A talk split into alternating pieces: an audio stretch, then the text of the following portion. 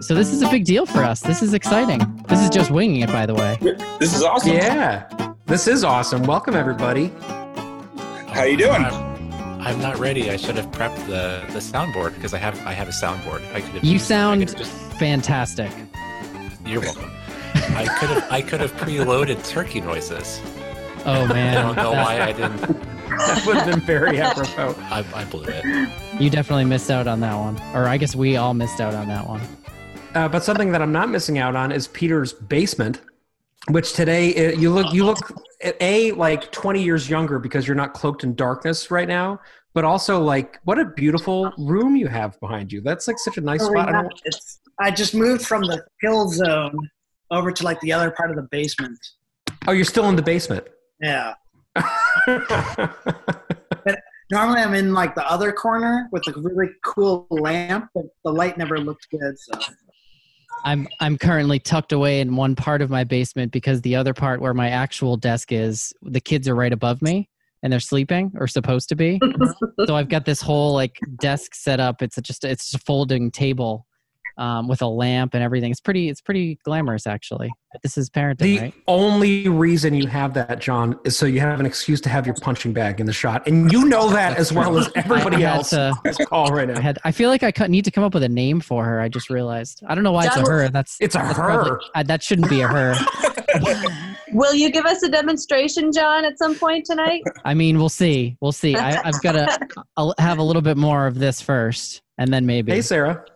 Hi, everybody. Good to see you. All right, I love your angle there. You're like on the go, like ready to, at any moment to just go tend to kids, it looks like. Run. I can just run, yeah. I feel like the roles are reversed. My husband's putting the kids to sleep, and I feel like I should be doing that, but here we are. Is that a piano under your arm or a table? No, it's just my butcher block countertop. Oh, so you're just low down. Are you on the floor? I'm sitting in a child's chair. Oh. I was trying to figure out. Here we go. I'm at a bar. I'm actually at a bar. I should get a beer glass. It's a well-lit bar. It's very well-lit. And Joey, your lighting looks really good too, man. Where are you in the house right now? I am in the dining room. So the kids are actually still very much awake.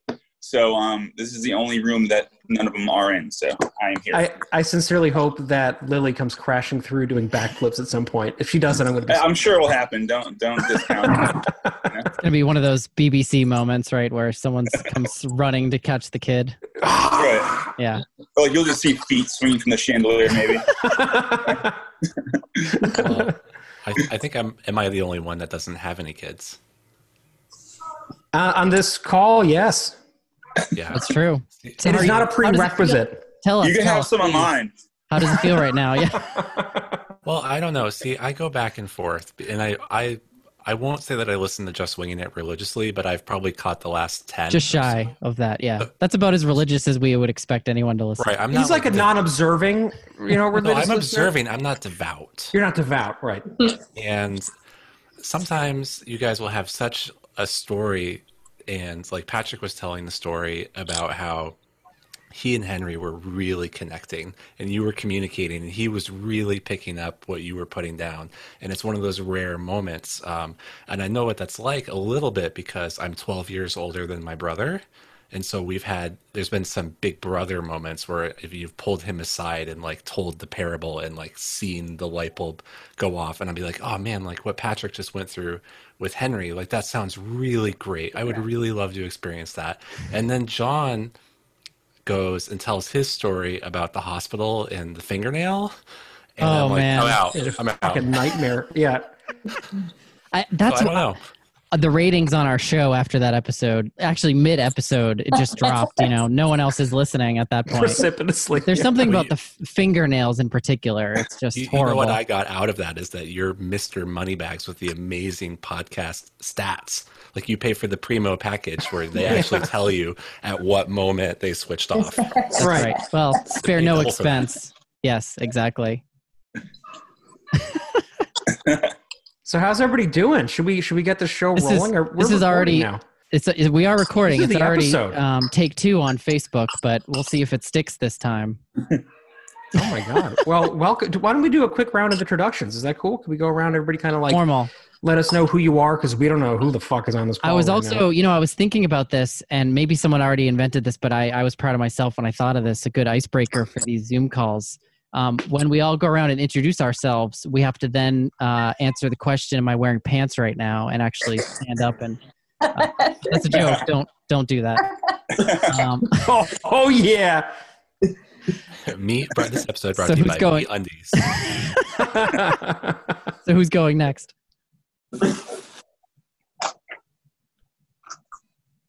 Say hi. Hi. Who are you, Nick? Who are you, Nick Alexander? I don't know. I've had a lot of time to ponder that question lately, and the results are frankly terrifying. But the reason that I'm on the show is because I am a friend of Patrick's from the Formula One and motorsport world. So we're fans of the same Formula One podcast, Missed Apex, of which I am now a panelist. And Patrick and I went to the Indy 500 together in 2018. Sometime in the late Pleistocene era. I don't know when that was. It feels like so long ago now. People who have listened to the show for a while will remember Nick, because I talked at great length about this trip when it happened and how much fun I'd had. This is who I was talking about. I was there with him and our other friend Sam. So yep, that's me. Great dude. So yeah, and me and Patrick have been friends ever since. I was kind of hoping to maybe get a trip up to Boston this year, but... It's a great time to go right now. Airfare is very low.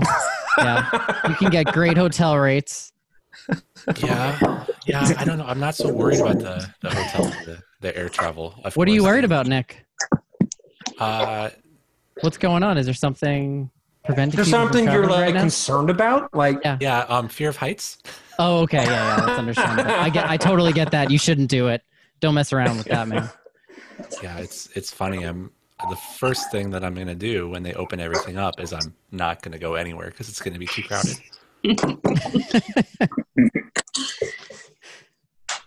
Welcome to Finn, who just looked like left a horror movie. He had the shot going where the camera is like in your face as you're running away from, I presume, a child.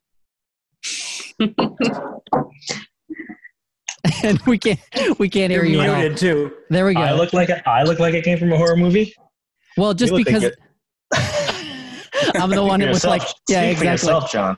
Behind me, the freezer with the heads is over there behind me. And his female punching bag. We haven't made a big enough thing about this yet. He has a female punching bag. I mean, who has objects that they call him though? It just immediately came out that way because that's you know what I mean. Gender, John. I mean, I don't know if it had to have a bag. Name. You're right. It's a bag. This is why I didn't name it, I guess. That's true. I can't get to it. It looks like you have the GIMP around there somewhere in the back. This is like the basement. just they're actually he's holding the light for me right now. Just so I can look pretty while we talk. Cheers. And thank you for joining, man. You want to so people who missed your episode or haven't heard, you come up 300 times in the show. You want to give us you're significantly hairier than last time I saw you. I know I'm not one to talk, but this is the quarantine is definitely bringing out the hair in people. So you know that there's no one who missed that episode. That's right? True. On planet Earth, actually. Yeah. Popular episode in podcast history. It was technically it was. It did break records, yeah. It did. I met John at the farmer's market. And that's how it all started. It was love at second sight? I don't know, maybe. I don't remember. First sight, second sight. All we know is kids got along. Yeah, our kids got along, our wives got along, so we said, all right, we'll try to make it work. The bar's pretty low right now for people, It's like our kids got along and they were like, all right, I guess, we'll hang out. You'll do. And you guys had that it was very deliberate how you kind of courted one another. There was a lot of kind of back and forth on is it okay to make the first move? Like should I call him back? Should I not? It was very kind of touch and go for a while, right? Yes. We just had our second kid. And I didn't know if my wife was doing like a Drake, no new friends type thing. So I asked her. I asked her if it was okay if we could make new friends with the Abdullahs. She luckily said yes. They were welcome into our lives. And it's, you know, that's been the story ever since. Is she there, Finn, your wife? like they're all there here, or like, I mean, I guess she exists, but like, is she like nearby? I feel like I should apologize to her because I know that is she there? So you asked her before you became friends with John, and she said yes. Hello? Is she all right? She is on. I think she's in the playroom. Okay, well, watching television. To come on and be apologized to if she would like to at any point. Just in time for Patrick to tell some poop stories, you know. You apologized to her on that episode. I did. Many times. You're right. I clearly have guilt issues. If there's one thing we know about this stupid podcast, it's that I have an incredible amount of guilt issues. And that's why the subtitle is Guilt. Yeah. Who we got next? Peter, you want to go? Sure. Peter from the Midwest met. Uh-oh. He slowly became I think he kind of barged his way into a podcast that I was already listening to, Perfect Organism, which is an alien podcast. Patrick, great shirt. Thank you very much. And I was listening to that podcast. I drive a lot for work. And I would listen to that one, and eventually some guy started coming on, and he'd go on these sort of intellectual rants about how Alien sort of is a think piece and all these great things. And I don't know, I really enjoyed the level that he sort of brought to the podcast that was otherwise just a bunch of guys talking about – it was great, don't get me wrong, but it was, you know, sort of a just – pure drivel. What they love about it, what they love about the comics, the movies, and all that. And Patrick, I think, meshed really well with the host, Jamie, and then sort of brought it up to this sort of, let's talk about the bigger themes and all that. And then I figured out that they've started another podcast, Shoulder of Orion. I've been on that one a couple times as a guest, where I also sort of slowly barged my way in. I used to leave them voicemails all the time while driving, pretending I was in my spinner, reporting in the findings that I had out in the rural Midwest where I was driving all the time. And so just sort of came to that. And then eventually, I don't even know if Patrick had mentioned that. I don't know how I figured out he had a parenting or a father podcast. But I think I came into that pretty early. I remember being like, oh, man, there's some back episodes. There might only have been like 3 or 4. But it took early on. Oh, yeah. And I think it's very important that you listen to all the back episodes so you understand the Angela Lansbury, the Obama, the Sorry Mother. The canon. Yeah. I was texting with Patrick earlier today when he said, hey, do you want to do this? And I said, of course. And I had to admit I haven't even listened to podcasts. I haven't been driving much. You jumped on your horse and just rode right over to the nearest recording studio. The first thing I wanted to know is, you know, what new lingo, what inside jokes am I missing that I can't reference? So, and I did actually listen to No Fun Finn this morning, doing some yard work. So Finn, nice. There you go. You left out the part that was so intriguing about John and Bethany and all that, was that they were just so inanimate. Or is that not moving? Basically, they were a bunch of ladies just laying on the ground at the farmer's market, and you were just amazed that a family could just sit there and not move for so long. Just driving everywhere we go. You know, we don't walk anywhere. Just, yeah. So they just saw you laying on the ground of the farmer's market, wouldn't move for anyone. And that's when he knew. I'm friends with, so. So I think you've listed a lot of the early sponsors and endorsers of the show, but I think you forgot Casper. Casper mattresses. Casper mattresses. That's right. With a long history with them. Yeah. Well, I have 2. You have 2. So you're welcome. Why do you have 2 of them? Well, you have a guest bedroom. You know, we don't. Patrick, why wouldn't you have 2 Casper mattresses? That's a great question, John. In the before time, people used to visit. So I'm like Patrick a little bit here, where we just bought our first house and we moved in on St. Patrick's Day, and we haven't had a single guest, and we've had multiple trips canceled, and it is a major bummer. And Peter was talking about listening to every witch podcast that Patrick puts out, a very prolific man. And I thought with shutdown and not being able to go out to restaurants and not traveling for work and this and that and the other, that because I enjoyed listening to podcasts in the car so much, that I would lose that a little bit. But actually, I'm just devouring more and more and more podcasts. Like, I just cannot get enough. Yes. I'm wondering if people are listening to more or less in the after times. Yeah, you want to do a quick roundtable, and then we'll continue introducing people. What I can say personally, I am falling way behind for some reason on podcasts, and I don't know what that's all about. But I think not having the commute time has changed that. I mean, what about being with kids all the time, right? I mean, that was the first thought I had, Nick. I mean, without kids, like, totally, man, I feel like I'd have them be playing all the time. But like putting on noise canceling headphones is really dangerous when there's a toddler, right? Sometimes it's just what you need. Oh, you just reminded me I have a mulch story, so we'll come back to that later. Somebody reminded me. I forgot to mention mulch. I don't understand. Okay, so I told this. I don't understand. Okay, I am missing a reference with the mulch, because I told the good people over at the Formula One podcast that I was going on this show. I was going to make my debut. And somebody, you might know him as Daz, Patrick, Darren. Yeah he's the gardener. Said, I know. Yeah, he said, make sure you work in these two words into the conversation. And one of them was mulch. And one of them was blancmange. And I was blancmange. And I was like, what is the reference? What is the point? He's like, no, there is no point. You just have to work these words. You just have to find a way to do it.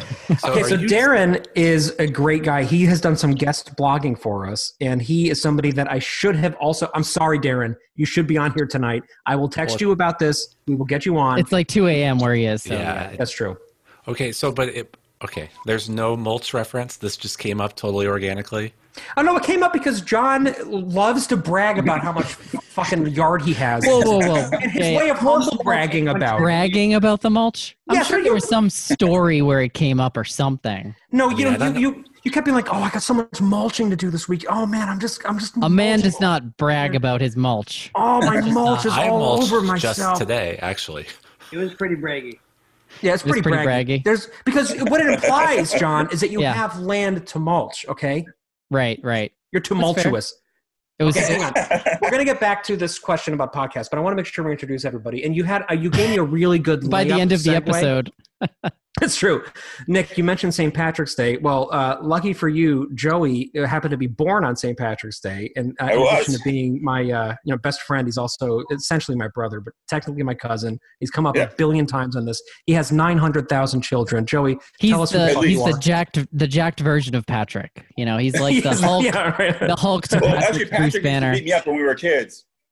That's not true. There's no way. No, he had to keep up. You know, I'm totally. See, I gave you like a little. I could just picture you like holding him with a finger, just in the air as a child. He used to do that shit. That's the thing. That's not even a joke. Patrick, you're so furry. I know, man. I'm out of control. You still, but you look even more clean shaven than ever, which is impressive considering that you have the face of an actual baby. Like, I feel like I've never seen you have any hair on your face. Yeah, I'm going backwards in time. No, I'm going to work every day, so I have to, Can you give everybody a little snapshot about what work has been like for you, because you have a job that has been pretty intense lately. Professional wrestling. Right. Professional wrestling. Yes. Absolutely. Right. No.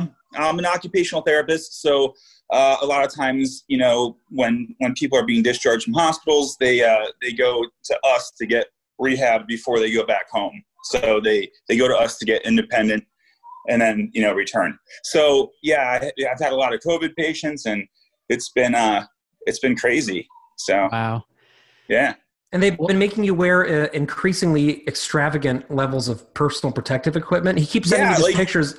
Dude, those guys that came in and rushed ET, to go get them. Yeah. I basically go to work like that every day. So. You pull it off, man. Yeah, no, it's fun. Well, thank you for doing that. You know, the other crazy thing is that we actually have now two, at least as far as I know, maybe there are more of you who are out there right now, but two OTs on this call right now. I was just thinking that. Really? Well, Sarah is the OT and Dennis with her right now, I believe, is PT. Am I using the right terminology there? That's right. I'm an occupational therapist as well. Oh, that's awesome. Yeah, thanks. And if any one of us like screw up our like thumb on this podcast tonight, we are so set for this situation. We're taken care of, yeah. If anybody has any like pain, like yeah. My husband is a physical therapist, so we've got the whole team, I think. Yeah. So if anyone on the Facebook page or in this group has any questions about, you know, just let us know. Osteoporosis or osteoporosis is like a bone thing. I don't think that's going to help, is it? I don't know if we can help you with that, John. Yeah, I guess we'll introduce ourselves. I'm Sarah. This is my husband, Dennis. Hi. We're big fannies. We've been, I'm John's sister-in-law and Dennis is his brother-in-law. And we've, we love listening to the show. Big fans. You guys make us laugh. So I think you two and Joey, I think were probably the first listeners of anything, probably before we even aired anything. I think we sent them to you guys. Yeah. They heard the tangent, right? Yeah, exactly. It was called something else originally. Yes. Yeah. Oh yeah, Joey got the tangent. Yeah, that's. And you guys were eating throughout the whole thing, which was great. It was disgusting. I know. The Bolognese episode has to top it all. Oh my gosh, yeah. Fun. Who else? So did we get everybody? Did everybody introduce themselves? I think that was. Hopefully nobody's waiting in the waiting room. What's it like out there in the waiting room? Is there like music or anything? No music. I want to know, what's the ratio right now of Patrick people to John? Oh, Patrick's way outnumbering me. I think I got it covered. I've also been getting more free advertising because of people listening to other shows. But actually, like we're even right now. Joey likes me better, and actually, Sarah and Dennis are on the same camera, so I think you know that tips it in my favor. It's so close that we can't even call it. I should also mention that on the Facebook Live, first of all, my mom's watching, which is just making me so self-conscious right now about everything I say. I think she still is. Hi, Mom. Love you. And then Bethany, and we have Pat Cluse, who I want to give a big shout out to, one of our other biggest fans, and I believe she's watching right now. So, yes, applause for her. And Mary, my other sister-in-law. So thank you for that support. Oh, my God. So, yeah, it's exciting. So all told, you know, clearly I've got more of a fan base than you.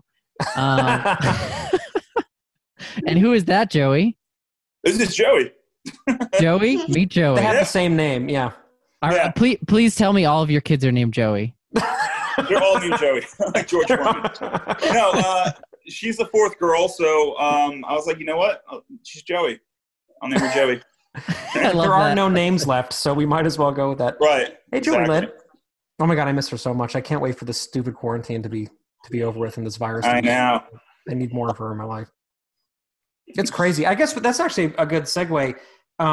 And if we can work in Nick's other question about podcast listening, because I actually am genuinely curious about it.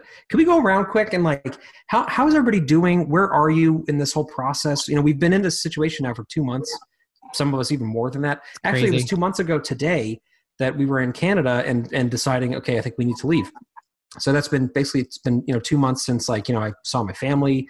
You know, it's been 2 months since I left the office and my coffee is still sitting there. Like, it's just, you know, it's been a long time. So how are people, it's been 2 months since you have to find that out tonight and play your cards right. So how is everybody doing? What's up? Pick somebody. Nick, you just volunteered yourself. Also, I got to say, I love how you've been getting increasingly adventurous with these Zoom backgrounds throughout this session. That what I'm seeing now is some sort of a viaduct with a train on it. That is through some Hogwarts Express. Oh, it's Hogwarts. Yeah. Oh, really? It's for the wife for her Zoom calls with her girlfriends from college. I have to do the Harry Potter backgrounds for her. So she does her Zoom calls with her friends on like the full podcast rig, and like I have to like turn it on for her and stuff like that because it's all XLR analog like stuff. It's not no USB mics over here. So fun backgrounds for her. You made fun of my Seattle background for being like too hazy or something. So I was like, fine, let's change it. I'll just keep changing it. It's very whimsical. You know, we're reading the original, but I'm reading the original novel in its entirety to the kids right now. And British, anybody who's ever heard me, well, in the Sorcerer's Stone version of it. Okay. Right? I think people will be surprised to know that they translated Harry Potter into American English. Really? Yes. It's a different book. It's 7 different books. I mean, are we just talking about like British, like color and like the lift and stuff? No, like, what are we talking about here? It's more. It's like idioms and like different expressions and stuff like that. And I read the first one in the Philosopher's Stone instead of the Sorcerer's Stone, and like I can see how if I was 8, that would have been too much. Like, I don't know, like the mail would have been the post, and like it would have been a lorry instead of a truck. Like it's like the things that you think, but it's a lot of them and like expressions. Like it's. But is it things like are they even judgier about like other European nations? Like, and it's like like no, are there like bigger things? I think the plot is all the same. But we're reading the original one right now. I'm reading the whole thing to the kids, and anybody who's ever heard me read out loud to children before, I know John is one of them, knows that I go full ass on every single voice that I do for the characters. It's intense. So I don't usually think I had to hear it to know that. I knew that. Yeah, you can picture it, right? Yeah. Oh yeah. Yeah. With Harry Potter, you know, for one thing, the characters are so iconic, and there's like very famous film, you know, portrayals of them all. So like, there's the level of having to kind of do impressions, and the kids knowing the movies better than I do, and being like crazy fucking judgy about it. But also like the fact that you have to have like different British dialectic accents going the entire time. It is a tremendous challenge. But anyway, that's neither here nor there. Nick, how you doing? Okay, I've been thinking lately that. Well, things are going pretty well for me. Things are going really bad for some other people. So I feel like nobody wants to hear me complain. They don't even want to hear me complain about how no one wants to hear me complain. But I feel like what's more is if things go really well and you have like victories or, you know, things happen that are to your fortune that no one wants to, like, imagine. And I didn't, but imagine I went to the store and picked up the essentials and beer and all that, and I bought a scratch off and I won 20 grand. Do you think anybody would be happy for me right now? While like people are dying and stuff like that. So it's this, I miss everybody, and I'm really happy to be here, but like more and more, I'm just like keeping to myself and not answering questions like, hey, how's it going? I just like thumbs up, like, okay, I don't know. It's 2020. There's thunder, snow. Murder hornets are here. What the fuck? So, murder hornets? Like, murder really? Hornets, we need that now, too? Have you not heard about this? No, I have. I'm just, it's insane. Yes, the bee-eating hornets that are, like, the size of your palm. They're super big. Yeah. Obviously, no natural predators here, and they kill you, and it's, like, great. I do have to say, I saw a video of a praying mantis killing one. And that made me get a whole new respect and fear for praying mantises, because it grabbed it in its pincers and then it ripped its head off and then it ate its face. So maybe that's our strategy then, right? Just praying mantis, manti, all over the country, manatee, the praying manatees. Yeah, that would be terrifying. I will say that. I wanted to say, so there was an episode of Just Winging It a few episodes ago where Patrick had like a heart-to-heart with the listeners that like, shit is tough right now. Did he cry? And I don't know if he cried, but that meant a lot to me. I seriously, because Patrick, you have everything together. You've got like the full-time job, and you got the music thing, and you've got the kids, and you're on 3 podcasts that I know of. You can keep it going. You're welcome on my podcast. And it just seems like you are just a productivity machine. I can't get you on Slack. I can't get you on WhatsApp because you're like disciplined and turn off notifications and like hide distractions. And then like I go on Instagram and I see Micah's posting that you baked cookies, and I'm like, he is such a babe. But like, you, seriously, and made a video doing it as well. I didn't even see that. You'll have to link that to me. The churros, like, yeah. No, oh, the churros, like, you, yeah. You were like one of the most productive, well-rounded. Like your vocabulary makes me feel illiterate. Like you dropped. I didn't pay Nick to be on the show. I want to make this clear. This is not a paid endorsement right now. Shit? I want this to keep going, but I just want it to be clear. Where this is all going is that you had like a real moment where you're like, I'm really struggling. And it was like, well, thank God. Thank God that Patrick is struggling. Yes. Like I needed to hear that. Thanks, Nick. No, I think that's, I appreciate that Nick just brought that up because I think. Oh, I had something to say to you as well. Sorry, but go ahead. Oh, actually, never mind. Forget about Patrick. Just talk about me. No, I'm just kidding. No, I just want to let you know that YouTube sucks. YouTube sucks. I've been trying to tell you that for like 6 months. That means a lot to me, Nick. I appreciate that.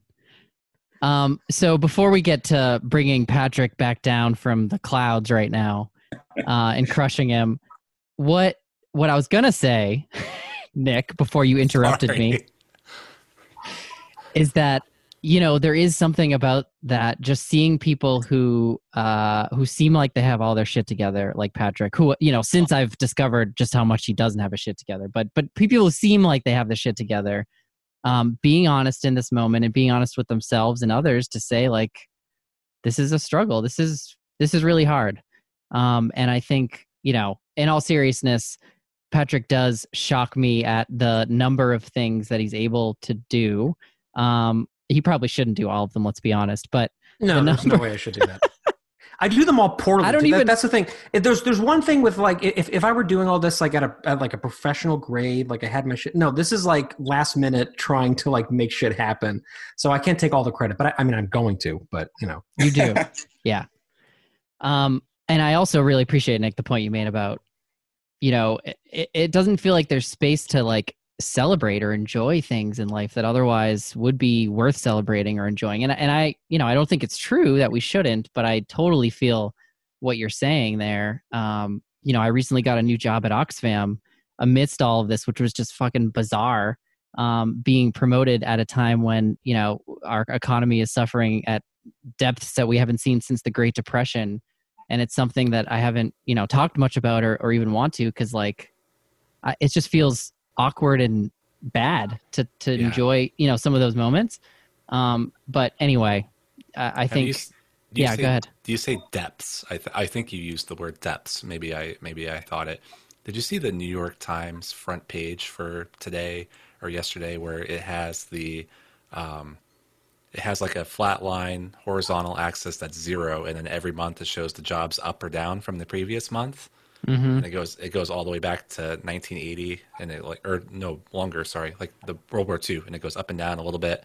And then it goes down for April 2020 and it like wraps around the articles because it goes so far down. Holy so if you've shit. ever seen one of those graphs where it shows how deep things are, and it's like, okay, here's like a swimming pool, and here's the Grand Canyon, and here's like the Mariana Trench, and like here's Deepwater Horizon, and you're like, whoa, it's deeper than the Mariana Trench. Like that's unemployment.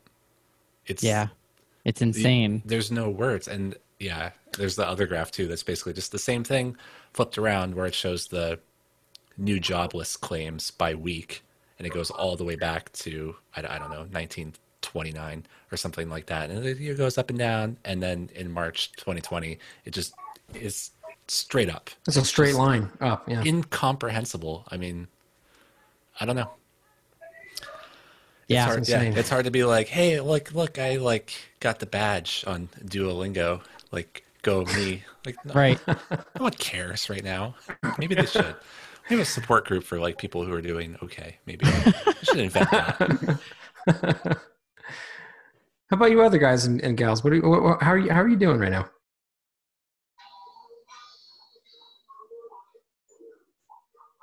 I think this is the support group for people who are doing okay. Isn't that what this kind of is, right? Well, I don't know if you're doing okay. Are you all? I don't know. Here, I'm gonna guess. Yes. I'm frankly relatively miserable right now. I'm very much like I have no time or space to myself. Yeah. And I consider myself an introvert, who really I've always had that, been able to find that my entire life. And really now is the first time where I can't. I'm so unproductive during the day at the things I need to do because we're multitasking in ways that we're just like, we're not trained for. It's impossible. And there's just no time. I know that I need to sleep, and I know how important, like if you pay attention, you know that sleep is really important. And so I feel like right now you can either say, I'm going to get 5 hours of sleep a night, and take time, take some time for myself and deal with whatever the health fallout of that is. Or you can say, I really have to try hard to get like 7 to 8 hours of sleep a night because I know I need that. And so then it's just, I have no free time whatsoever. Yeah. It's for me, I'm very wary of sacrificing sleep right now, to try to eke out some period of normalcy every day. So I don't do it. So there's just, I have no time for myself. I have no time to think about anything. Every day very much feels like, just a mental struggle. And it's 100% in context, like everyone's been talking about, it's not a physical struggle, right? Like I'm not going hungry. We're not like someone is sick in the house. We're afraid to go to the doctor. We don't have health insurance. We don't know how we're going to pay. It's not like that. But I think that in my personal opinion is that in times like this, and really probably all the time, people probably should be honest about how they're doing either way. And if someone asks you a question, you can say, yeah, I'm having a really hard time. And if someone says like, well, do you have a job? Well, do you have health insurance? And you say, yes. And they say, well, then you're really not having that hard of a time. And you can say, yeah, that's honestly true. Because everyone's individual experiences are what they are. And I think so long as you're not, I guess the difference is, if you're not on like Twitter or Facebook or YouTube every day talking about how horrible your life is, when it's really not, if you're not advertising that it's bad, then it's okay. I think if you're doing fine amongst your peers, like this is, to talk about your problems. Like I'm very honest with how much I'm not enjoying this time whatsoever. Because like I want to give my wife permission, right, to say like I'm also really struggling. I also am unhappy. And I think my 4-year-old is pretty unhappy right now too. And so it's just, it's a house full of like relatively unhappy people and like a 1-year-old who's probably fine. Finn, tell them what Calvin said to you. Your 4-year-old said to you today that you texted me earlier. He came into the, well, I can't remember the exact word, but he came into the room and he said, Dad, having you as my only friend is not very fun. Oh my God. Oh, I was like, yeah. I was like, I know. It's really true. Did you throw it back at him? Were you like, you know what? It's not super fun being on the other side of this shit. Asshole. I think he knows. I can tell. I think that's part of the problem. It's interesting hearing you say that, Finn, because I feel like, I guess I'm always kind of surprised when people who come across as being like kind of extroverted are actually introverted. Because I would think, having only hung out with you, twice at this point, you come across like you're very kind of comfortable in social situations, et cetera. But knowing that you are introverted, I feel like I would assume that this is kind of an easier time to be like that because you're not having to sort of constantly keep this kind of front up of being interested in all the other shit people are talking about, in public all the time. But I'm surprised at how comparatively easy I'm having it as somebody who is extroverted. I wasn't like expecting that. I don't know why. And it's interesting hearing, your experience as being kind of on the flip side of that. I would think because you're home more, it would be easier, but I guess that's not the case. I'm not by myself though, ever, is really the thing. I'm not by myself. And that's how I understand that divide to work, is what energizes you? Yeah. For me, what that is every day periods to myself. And I feel too bad to go out for like a walk by myself, even if I thought that would help. Well, why? Because I'm leaving my wife with my two kids. Can I just say, as someone that you don't even know, don't go do it, because if you get energy as an introvert, by definition, from being by yourself, go get some alone time. You will come back with more energy to give back to your family. You will make up for that time that your wife had to cover you so that you could get out and recharge. It'll be worth it. I don't know if it's achievable as an everyday thing though. Like I'll take, and if I have to go, so something I do a lot, I've been doing a lot is, and I haven't made it up to your house yet, John, but like if I have to go run an errand, I'll come back and I'll go by 3 or 4 people's houses. Right. And if they're like in the yard doing yard work or something, if they're mulching, I don't know. I'll stop and I'll say, like, I told Heather I was running out to do this one thing, but I'll stop. And I'll stop and talk to my friend for 10 minutes or 5 minutes, whatever. I'm sorry, I'm confused because I thought Peter was the one that was from the Midwest. But he's on a horse. Midwest thing to do, to stop by. Hey, how's your folks? But that's the thing. Everyone is home now, so yeah. I'm trying to live in that way, and it's very much just like I don't want to go home right now. Like I don't want to go home right now. I just want to be by myself doing my own thing right now. So you find those opportunities, but it's like it's not every day, and maybe I should make it every day. I don't know. Even scheduling that, I feel like would be super hard. Sorry, it's really fast. Me and Patrick were in Indianapolis and we were walking to the Indy 500. Everyone in their front yard was like stopping and saying hello. Do you remember? Oh, of course I remember that. That was incredible. And trying to get us to buy shit, which was fine. But they were very, very friendly. At a reasonable price. At a very reasonable price. I was like, man, this is not the East Coast right now. Holy shit. But aren't you... but yeah, it's very different.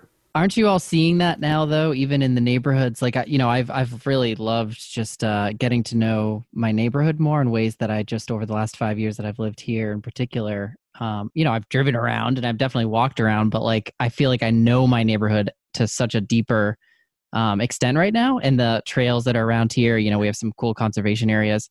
And there is something that's really just comforting and feeling more sort of tapped into the people around you, the neighborhood. It's not even like I talked to all these people, but just like connecting in some little way has felt really meaningful. And in that way, you know, there's this weird thing happening where our worlds are all, you know, shrinking down to our immediate, especially for those of us who are just staying home, working from home or not working.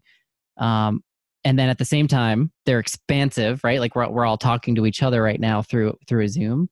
And there has been something, you know, kind of nice about that, connecting with people in that way that I think otherwise I certainly wouldn't have done. Totally. The dynamics of social interactions are so different now. And the amount, you know, we talked a while ago about the whisper. Remember, like, this is something that, like, I remember Joey and I were laughing about this after the fact, about how we kind of, I'm always in these situations where I like want to say hi to somebody. And I'm like, this is a normal situation to do that. And for some reason I just go like, hey. And I'm just like, what the hell was that? You know, I don't do that anymore. When I see people in the street now, even like, you know, even though we're walking 450 feet away from each other and, you know, covered in garbage bags, you know, I make a really big point of saying something like innocuous about the weather because it's just like this little connection point with somebody. And that to me has been, really, it's not what I would have done, I think, in the past. I think, Sarah, were you going to say something? I was just going to say, John, when you were talking about how you feel more connected to your neighborhood in just like strange ways, I was thinking about the episode where you went to say thank you to your neighbor for the clothes and how you just, hey, clothes, I'm the one that, your clothes, or maybe you've made some connections with the neighbor now. They still look at me sideways. Yeah. I just saw them the other day, though. Interestingly, this is the other weird thing: the different dynamics that you see, because some people are distancing, and in this case, I just walked by their house actually, and there was like this party going on outside in their driveway with it was like a 3-year-old's birthday, and all these people are like clustered together, no masks. Wow. So if you're watching, just know that I'm watching you. I think they know that, John. I think at this point, considering the clothes fiasco, I think they know you're watching. Yeah. One of the other, I want to make sure I mention this since we're talking about neighbors. One thing that I was like, I've been seriously struck by and thinking about this more. And for anyone who's listening or out there who has teenagers, I've been noticing with my neighbors next door who have 2 teenage sons. I see them almost nightly, mostly with their dad, just like playing sports in their yard. And it's something that, you know, occasionally I would see beforehand. But I'm thinking about all of these, you know, granted, some of these teenagers are probably locking themselves up in a room and playing like video games all day, which is probably what I would have done as a teenager. But the fact that parents right now are able to connect with children who are older in ways that just never would have been possible. I mean, it flat out wouldn't have happened, right? That's time that, you know, and all of us have this to some extent, right? This time with our kids that we'll never have gotten back. But I was just thinking about how incredible that must be with a teenager right now, someone who has the independence and is out there and, you know, would be out there, and you're reconnecting with them in ways that you haven't since they were little kids. Must be pretty magical or miserable. I don't know. Probably both. Those things usually go together. John, I'm thinking about what you're saying, and I feel very similarly to you. I think Dennis would agree. You know, you're asking, how are we doing? Dennis was furloughed from his job. He's an outpatient physical therapist, and their clinic closed. So he's been home full time with the kids, and I've been picking up shifts at work. You know, Dennis can speak more to it, but it's sort of like during such a terrible time, there are such blessings, because, you know, the way we see it is that it's time that we would have never had. Dennis would never have 2 months home with the kids at these ages. We have 3 kids, 4, 2, and 9 months. And it's just it's a lot, but it's so special. And it's the springtime. You know, it's not like we were dealing with Tripoli in the fall and we can't be outside. We're outside all the time, and, you know, in a neighborhood where we can ride. My daughter learned how to ride her bike, which was really special. And my husband shoots hoops with Dennis. How are you? I mean, I'm just looking at you both like calmly sitting there. You have 3 kids, right? Who I imagine are sleeping right now. How are you managing it? 3 kids all day at home, and Sarah's working. Like, what's going on there, and how are you still sane right now? Yeah. I mean, so it's similar to how people are saying that they feel guilty. I've significantly enjoyed my time off. I've looked at it as almost like a little mini vacation. It's maternity leave, right? You said?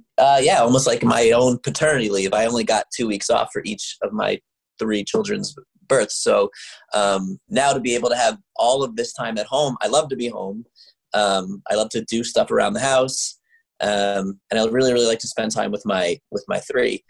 It was definitely super stressful, right? Kind of how it all started was Em and Ryan, our 2 oldest, had a possible COVID exposure at their daycare. So we kind of like got knocked out of work and home earlier than everybody else. And my boss kind of called me and said, please don't come in ever again. No.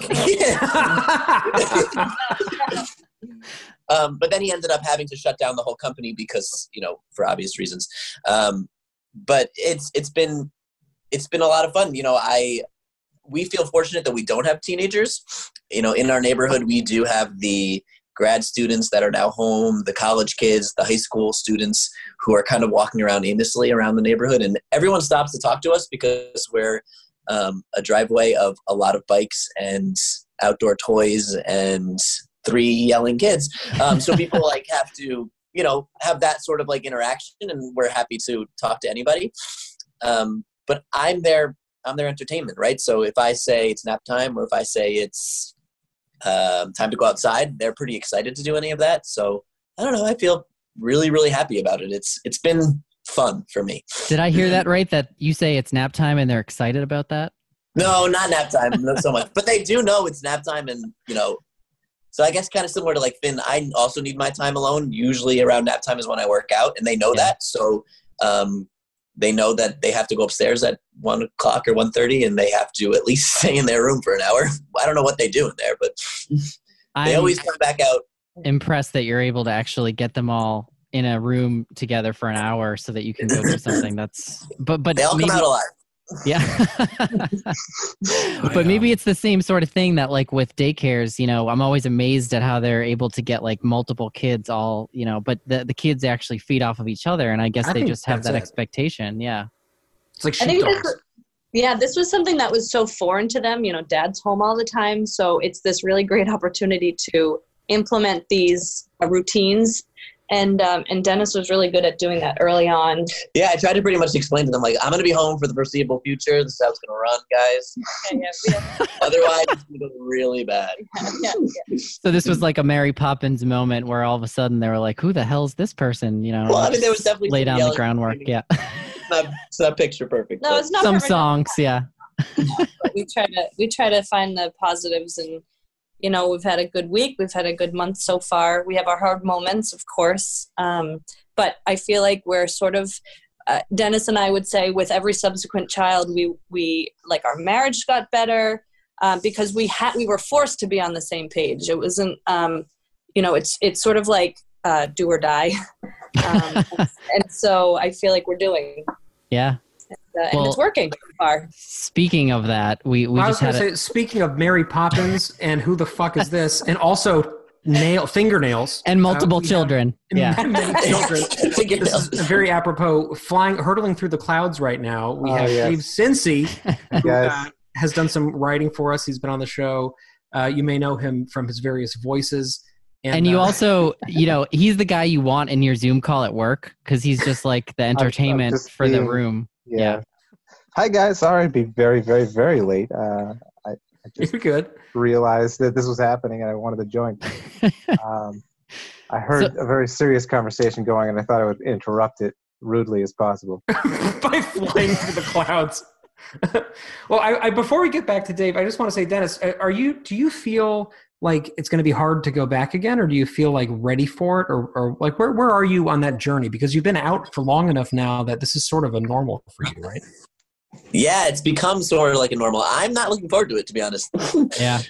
Going back to work. Yeah, I think I'll probably, I really like my job. I like to be around people and to do, you know, physical therapy work. So I'll probably just jump right in, but I'm definitely going to miss being home as often as I am. Yeah, totally. So other people who are on the call haven't gotten a chance to speak yet to this. Like, how are you doing? Peter, or if we can jump to you for a second, you know, we've been talking about the Midwest quite a bit, kind of, you know, obliquely, but you're actually there in the trenches. What is it like? Report to us, please. Let me before he goes into this, I want to, you know, Peter, in addition to being just this incredibly wonderful person and very erudite and great dude, he also has one of the most interesting backgrounds. He is a very like serious, I don't know if you were ever professional, but skateboarder. You're like a very legitimate skateboarder. You're a trial lawyer and you are a former music journalist.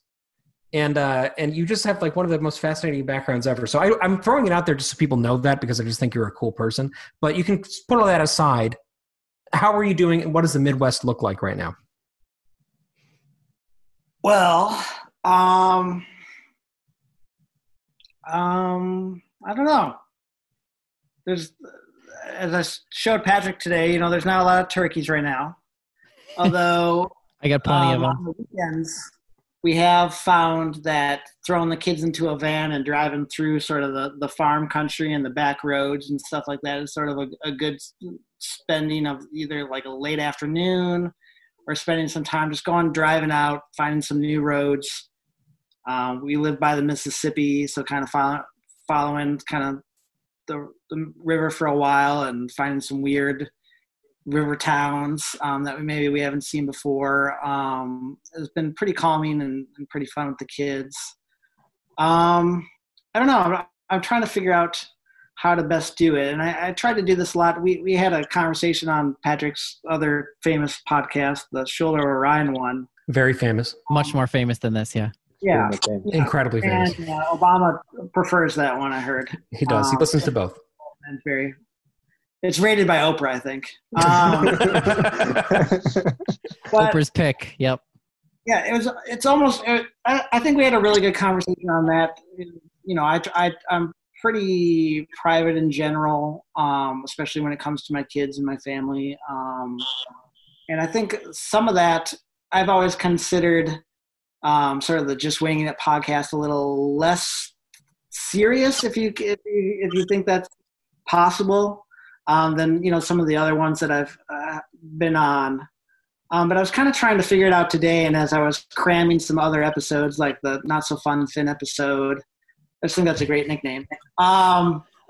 But I find some of that was easier to talk about because you have a frame of reference. You sort of have a, hey, we're all here to talk about this one singular thing, and you can frame all your conversations, where now it's sort of, you know, I'm just here talking about me and talking about my kids and my family and all that. So anyways, kind of using that as context. I have 4 kids.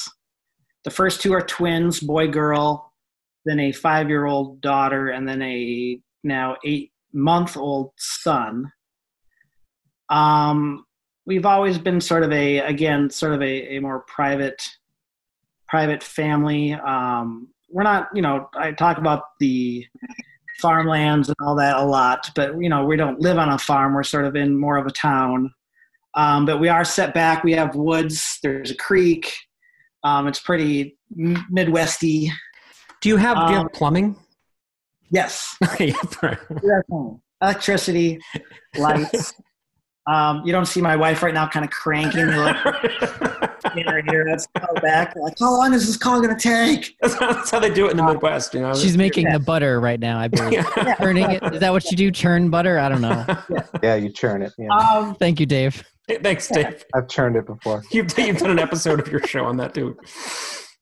But it's been interesting, and I've touched on this before with Patrick, but it's, you know, initially I think a lot of it was pretty hidden stressors for my kids. I think especially the 8-year-old twins. It's a lot of, they're not acting different. They're not acting, you know, they're not saying, oh, I'm so stressed about this, or, oh, I want to see my friends and stuff. But you see sort of just kind of the hidden behaviors or the hidden things that I was kind of picking up on. And that was sort of really troubling, I think, at the beginning of this. And I think they found it a lot more stressful. My wife stays at home and initially took on all the schooling. As an attorney, for some reason, we're essential, which just is ridiculous. I'm not afraid to say that. But it's been interesting. And so as it's gone on, though, and they've sort of kind of come in, and they've always been very close, especially the twins, because of their just twin bond, even as boy-girl. And they've always been close with their younger sister, the middle one, because she was born when they were 3, I think. So she's always kind of been in their picture, but I think now more than so. I mean, they love running around now talking about how they're triplets, and they have no choice. You know, there's none of that, oh man, she's coming along while we're doing our cool older kid things. It's a lot of just all 3 of them just hamming it up, and if anything, you know, you almost wish that the youngest one was older now to sort of enjoy that. And I kind of hope, and sort of my thought is, and Patrick has touched on this some in the past, and John, I know you feel like this too, where it's almost painful sometimes to try and take a snapshot of what's going on right now, because you know it's going to be different.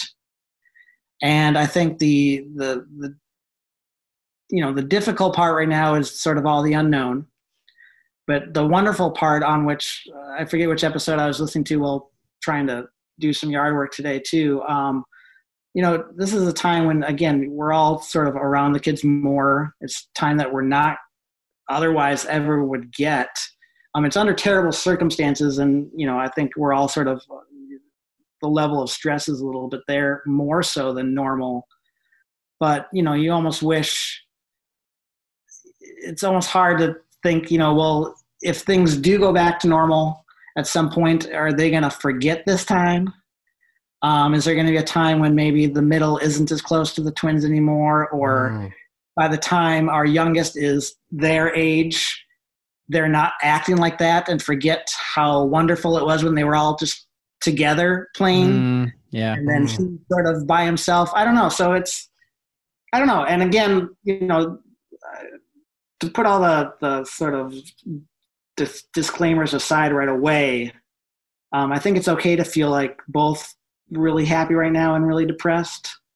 It just depends on the mood. I mean, even again, I keep referencing it, but listening, I think I binged 3 episodes today. You know, you got one where you guys are bouncing off the walls in normal fashion. John's, you know, hilariously making fun of Patrick, and Patrick's giving it right back. And then, you know, you listen to the next episode where normally it'd be a week and you'd understand sort of the context of why the next week is harder. But then the next week you guys sound like you're freaking, you know, laying on the floor. And just, oh, the universe is expanding.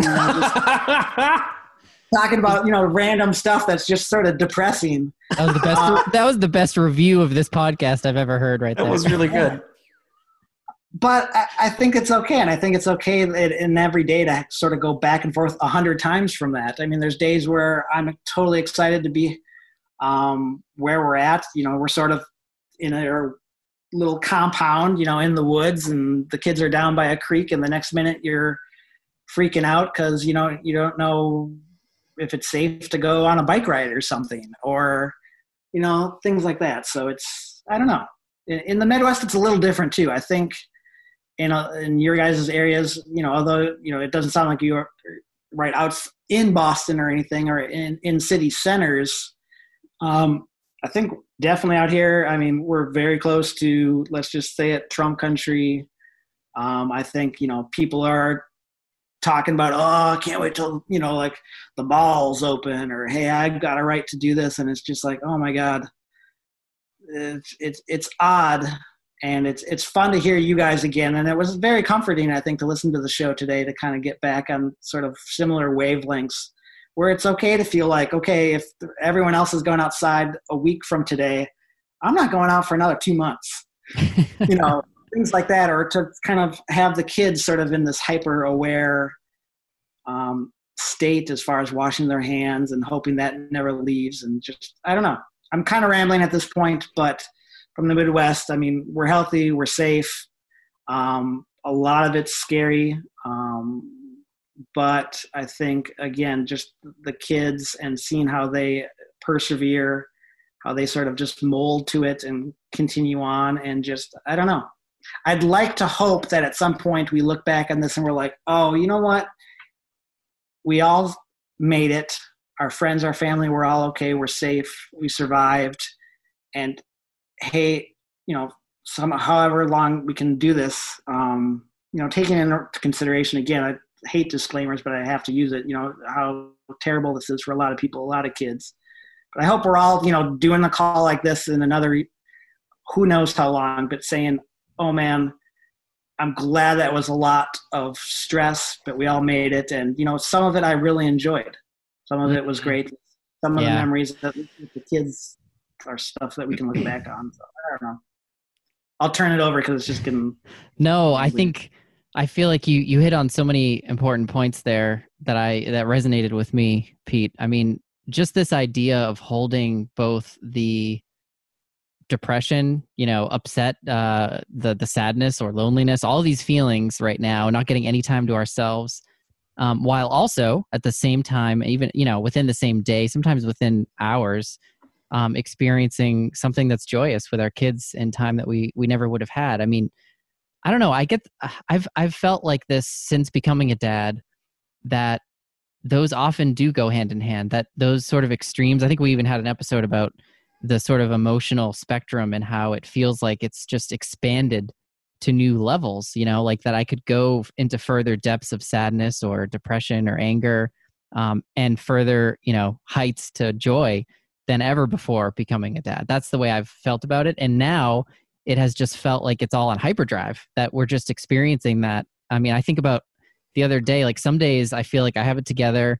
Bethany was working, and, you know, I had just gotten off a conference call and I had a little time. So I worked out with my kids to paint a rock for my wife for Mother's Day. The kids were like, you know, doing the thing with the hands on the rock with paint. And I was like so proud of myself because I'm a terrible arts and crafts person. Like that's the thing that Bethany always does.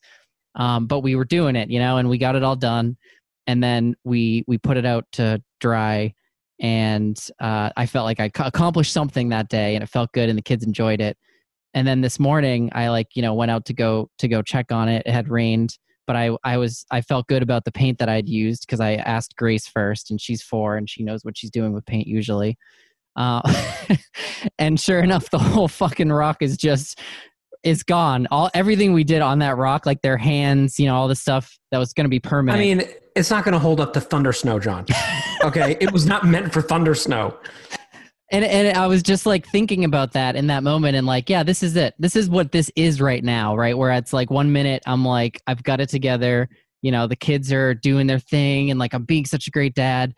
And the next, I'm like, what a fucking bonehead! I used like washable kid paint on this rock and expected that it was gonna like hold up, you know, for Mother's Day. So we're gonna do it again tomorrow as like a family activity for Mother's Day. To be fair, that was a terrible decision. That was clearly a terrible decision. Was it like Crayola finger paints that you used on the rock? Because it didn't have a label on it. I just found it.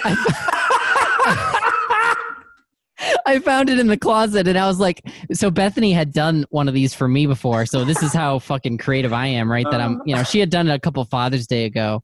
And so I was like, oh, that was a good idea. And I bet she'd love one of those from the kids now with the year and their handprints on it. And so I asked Grace, like, is this the paint that you used when you did it with Mom? And she was like, oh, yeah, that's the one, you know. So I'm blaming her. Oh, my God, I love it. She does have an Ace Hardware membership. She knows what she's talking about. She knows a lot more than I do about paints. So I'm a little disappointed in Grace, but, you know, we'll deal with that another time.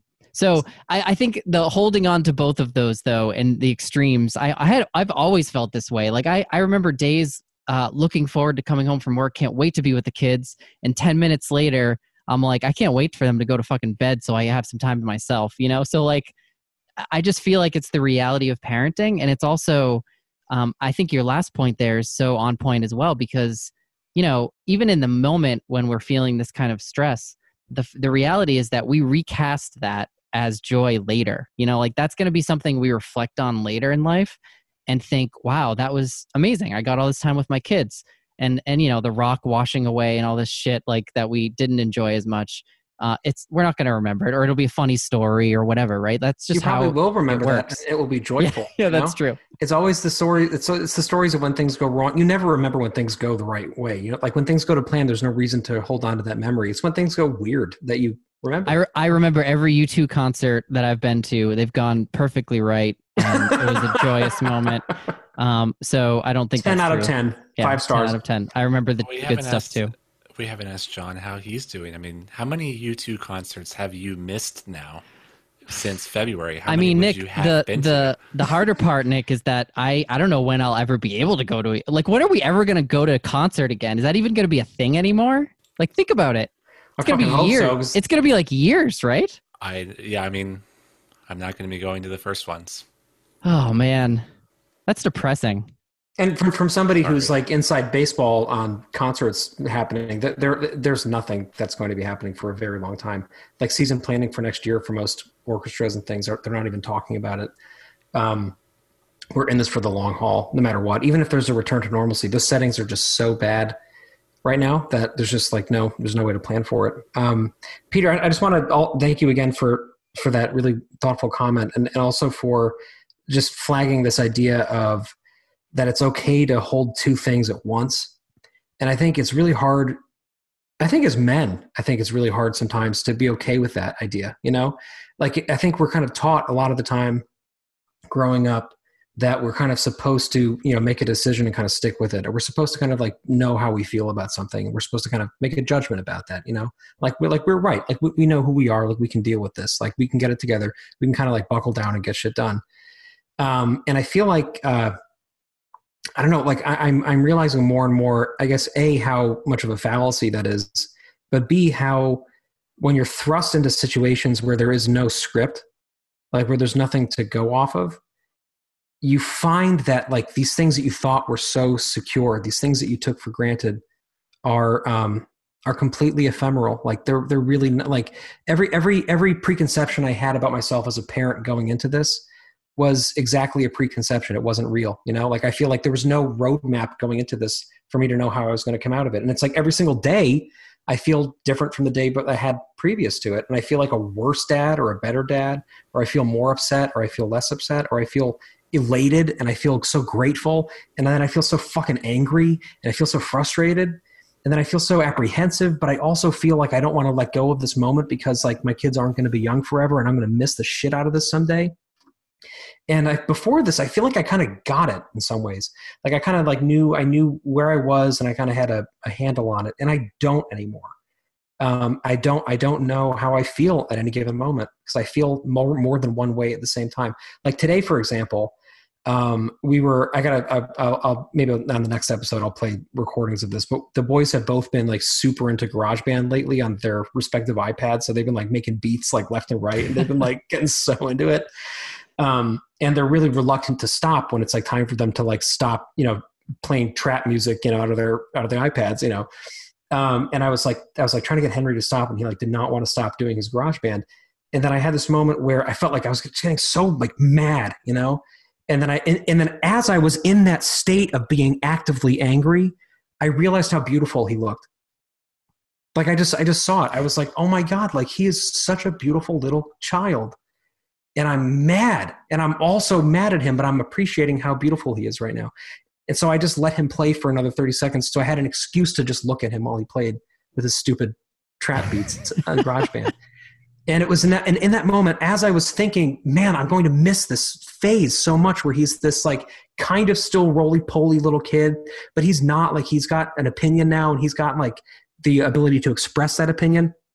Like this is going to be gone so fast because after this, he's just, you know, a kid. And even as I was appreciating that, I was still like actively angry at him. And I don't even know how do you feel? How do you deal with that with never being able to be one thing at any given time, you know? A few moments ago, Dave Cincy had a background of rabbits, and it made me think about how many people on this call have just an incomprehensible amount of children. And one of those people, well, there's many of them, which we will still be getting to, but one of them is Joey, who I haven't been able to get to for a while. Your daughters they're a pretty like wide age spectrum, I think, right, compared to some of the other kids here. Like, how are they doing, and how's that going? You know, they're actually doing really well, man. I mean, a lot of things have been shifted. Like, you know, bedtimes are always pushed back, or like, you know, the two middle ones are fighting a lot more than usual. It's just hard to get their, you know, a conduit for their energy and their creativity and all their, you know, pent up, you know, everything, you know, it's tough, but we just try creative outlets and walks and hikes, and, you know, my wife Amber is an ICU nurse, and she typically works 3 nights a week, but since this whole thing started, she's been literally working every day. So I've had like a lot of just unprecedented time alone with the kids, and it's been amazing. And it's been like just a joy to figure it all out, you know, and just to kind of find our way. So it's been an adventure. What's been most surprising about having that extra time with the kids? Like what have you been like surprised by? How resilient they are, you know, and how they're able to kind of just kind of go through this and I don't want to say unfazed, but just adapt. They're so adaptable, and they're amazing. You know, that's really what surprised me the most. Mm-hmm. Totally. Wow. I think we were saying a couple episodes ago how some of this might come from the fact that our kids don't have enough of an established like normalcy yet to judge this against in some ways, you know, and I feel like I'm noticing that in my kids for sure. Yeah. Every 4 years there's a pandemic for all they know, right? Like it's like an election. Yeah, it's an election thing. It's like there's caucuses and pandemics. That's exactly. Patriots have a parade. Right. Exactly. I mean, speaking of resiliency though, Joey, I mean, the fact that, you know, you're still doing it with the OT work and your wife's the ICU nurse. I mean, that's props to you both for managing all of that with four kids, right? 4 daughters. Yeah. Yeah. Thanks, man. That's, hats off to you. 'Cause I can't even fathom the intensity of all of that. Yeah. Especially because in addition to, you know, the normal just like insanity of this, like it's really hard to get childcare coverage for all of us right now. Right. And especially like, you know, you guys are both in jobs that expose you to a lot of stuff. Like you can't get any help with the kids. So that's something that I feel like, you know, we'll probably have a whole episode on at some point, but like, how do you juggle just the sudden complete absence of outside assistance with childcare? It's nuts, you know? And then in the other side of it is someone like Dave, who I know who also has 4 children and who's working from home all the time with 4 children. Right. Tell us about how that's going, Dave. Man, the school thing is the hardest. I feel like they expect different things from us all the time, and they change the lesson plans. And then I mean, we have one in kindergarten and one in second grade. And I also have a 3-year-old who's going to be 4 tomorrow, and a 6-month-old just born in November. So at the same time, it's trying to like have these 2 kids go on Zoom calls every 2 days for some of them, and actually it's every day because it alternates between the 2 kids, and like I'm over here like either ignoring it or feeling terrible that I'm ignoring it or just stopping working altogether and going and helping. It's the hardest thing. And, you know, when they changed when the school was going to be out until like to the rest of the year, I just wanted to cry. Yes. There was no other way to say it. And I could see it coming. Like they weren't saying anything, and then suddenly they're like, "No, it's done." Like we get it through like Facebook. People were just saying, "Oh no, what's happening?" And you find out, yeah, we can't. We have to be with them all the time for the rest of the year and the rest of the summer. And the rest of the summer. That's the thing that nobody's fucking talking about. Yeah, this is so long. Yeah. I mean, I don't know. Yeah. With the little kids, I mean, I'm hoping that daycare, you know, after, at least for Massachusetts, it's June 29th or something like that. But who knows?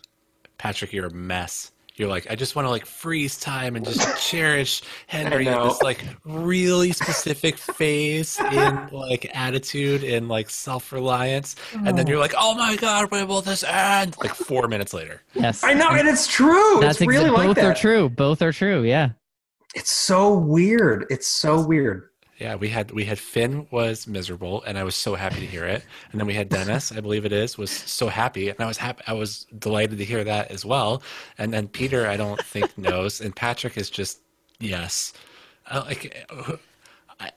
Time should slow down. It should speed up. We should be able to get back to do things, but like I'm not gonna go. Like it's crazy. We're just all over the place. You know, there's a great bit in Jerry Seinfeld's. Like, I'm not like, you know, I mean, he just sponsored the show and he's listening. Thank you, Jer. Big fan. But huge. There's a huge. In his newest Netflix special, which is really actually genuinely funny. I wasn't expecting it to be that good. Why are you so surprised? He has this whole, I don't know, because I feel like he's not like super relevant anymore to the kind of humor that I'm into. But the kind of humor that I'm into is just what's on fucking PBS Kids, so I don't even know it's relevant anymore. But I feel like he has this whole really kind of amazing opening bit about how the line between it's great and it sucks is like almost invisible. Like there's almost no division between those two things. And a lot of the time, the things that are both the suckiest and the greatest are the same things. It's like these experiences that we have that are both just terrible and also unforgettably good. And I think we're living through the great suck right now. I've just coined a term. Thank you very much, everybody. We are living through the great suck because. This is a very important question. Is this comedians in cars getting coffee, or is there another? No, there's a new Netflix. It's called 23 Hours to Kill. Yeah, I think I can agree with that sentiment.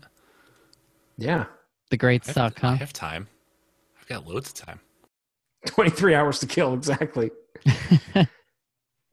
Well, I think we should probably wrap pretty soon because this is going on for quite a bit. But I just want to personally say how awesome it's been to hear from all of you. You were all people who, you know, mean a lot to, I mean, to me at this point, because even the people I haven't known as long, I've, you know, and I have known you for a while. And on behalf of both of us, like the fact that you're here at almost 11 o'clock at night, I know you don't have anything else to do. To be fair, we're all fucking stuck in our basements right now. But like, and that being said, it means a tremendous amount, and it's such a real kind of like life affirming thing just to get to talk to people and get to like see each other and get to know that, you know, we're all out there listening and floating through starscapes and, you know, and everything's good. So, and bad at the same time, and also bad. And that's okay. I appreciate everyone's, vulnerability too. That's a word I feel like it's a bit of a theme for, at least for today. Bethany and I have been talking about Brené Brown a lot. Y'all know Brené Brown. She's this like vulnerability shame researcher, big on TED. Yeah. She did like a big TED talk that a few years back, and Netflix, books, etc. But anyway, you know, the path towards like joy and a lot of the good stuff in life is through vulnerability. It's that we can, you know, shed some of the armor and actually have these honest conversations and talk about how we're feeling and all of it, right? The good, the bad, and everything. And I appreciate that everybody was able to hop on a Zoom, even if it is Facebook Living to millions of people right now, including Barack Obama. And Jerry Seinfeld. Please come back, Barack. Angela Lansbury. Angela Lansbury. She's a big one. Still alive. I haven't listened to 2 minutes of a podcast since this started. Not 2 minutes. Yeah. Totally unable. You've now been on like 94 minutes of one, so that's got to count, right? I won't listen to it. Hey, before we wrap, I have a one more quick Willowy Woman update. This is turning into like Lord of the Rings, the ending of King, whatever the hell that last one's called. Yeah, we're just going to space this final 5 minutes out for 3 movies, and it's going to be great. No backstory required. Brief. We're all familiar. Yes, thank you. Just in case anybody isn't, the Willowy Woman was this whole like ghost sighting in my yard, who ended up actually being this awesome physicist who lives next door and is just this like sort of like old brilliant woman who now I'm like very good friends with, and I feel bad because I'm not going to have that much more time to like get to know her. But you know, we talk outside all the time in the driveway. She doesn't exist. She's basically the old man with the shovel from Home Alone. Yes, exactly. That's what I'm living through, Nick. You're so right. It's that exact fucking thing. That's exactly what it is. And so my friend Doug, the physicist, who may be having a child right now. I don't know. He didn't respond to my text, but I was thinking his wife was going to be here tonight. One of the two of them is having a baby. He's a physicist. He's figured it out. Yes. You know, he's obviously a physicist. And so I, you know, mentioned her name to him, and he, you know, knew who she was. And he was like, hey, I bet she knows, you know, so-and-so. Winthrop Smith, I think his name is, who was his academic advisor for his doctorate. So when I was talking to the Willowy Woman today outside, I was like, hey, do you know this guy, Winthrop Smith? And she goes, oh, do I know him? He and I were involved for some time. And it turns out that they were in a fucking long-term relationship, and that, and it was like this amazing story. And it just goes to show, like, if you, for one thing, if you see a ghost in the yard, like, seek help and make sure that you're not, you know, losing your mind. But if you are, like, of, you know, compos mentis, strike up a conversation, because you never know who's on the other side of that spectral divide, you know? I have to end with one other thing. This really is Lord of the Rings. Because I told you, just this image, so you can all take this with you. I had mentioned mulch earlier, and the other day I was working in my basement as I do, because I have a little office down here, and finally wrapping up the day, and I go upstairs, and I don't see the kids, you know, and I don't see Bethany anywhere. And the first thing I do always is go to the bathroom when I go upstairs, because I inevitably have sat at my desk for like 5 hours and haven't peed. So I go to the bathroom and I'm peeing, and I'm looking out the window, and out the window, I'm looking at my neighbor's, you know, it's their house that I'm looking at, their driveway. And I see my kids standing on a mountain of mulch. I mean, like, I've never seen so much mulch piled in one place, and they're both standing atop it with their like little shovels that I never gave them. And I have no idea what is happening in this moment, but they're just standing on a pile of mulch and like working with my neighbors to collect the mulch. And I walked outside afterwards, and it turns out that they like had wandered over there, and my neighbors had just gotten an order of mulch. And so my kids God. That my kids have inherited the mulch blood. They got the Abdullah mulching gene. They just wandered over there and started mulching. So I'm glad this didn't take a there's something about Mary direction. Oh God. With your fingernail story, and I was like, oh God, where is this going? that was a happy ending for that story.